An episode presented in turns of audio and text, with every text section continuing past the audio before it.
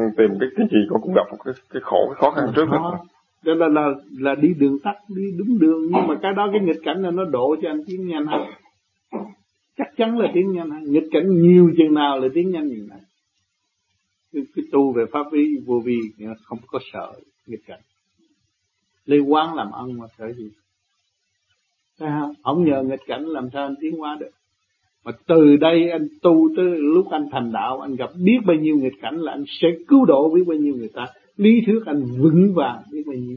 Chính anh đã qua và thấy và xét và làm được. Thành đạo. Anh thấy chưa? À, cái đó là một quả lý của chúng sanh. Còn anh đi đến tu tu tu nghĩa là uh, thuận buồm xuôi gió êm ả vậy làm chuyện nào tôi mới thành đạo tôi phải lột trần những cái gì trở ngại từ tiền kiếp tới bây giờ của tôi tôi mới tiến hóa tới pháp như ý của tôi.